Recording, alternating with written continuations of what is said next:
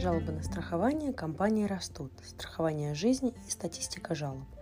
На данный момент известно, что на страхование жизни жалуется один человек из тысячи, которые заключили договор.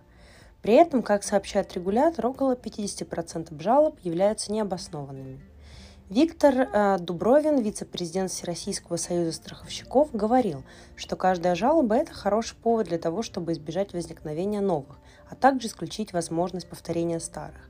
Дубровин также отметил, что не существует таких инструментов и механизмов, которые работали бы с точностью 100%. По словам Виктора, примерно 0,1% из всех договоров страхования жизни возникает из-за мисселинга в момент заключения. Проще говоря, примерно один человек из тысячи жалуется на мисселинг. Остальные проблемы в большинстве случаев связаны либо с техническими проблемами, либо признаются необоснованными самим регулятором. Итоги.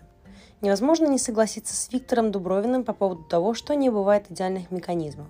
Страхование при этом не исключение, ведь нельзя быть уверенным в том, что тот или иной сервис работает на 100% точно. Отсюда возникают различные претензии, жалобы и неполадки.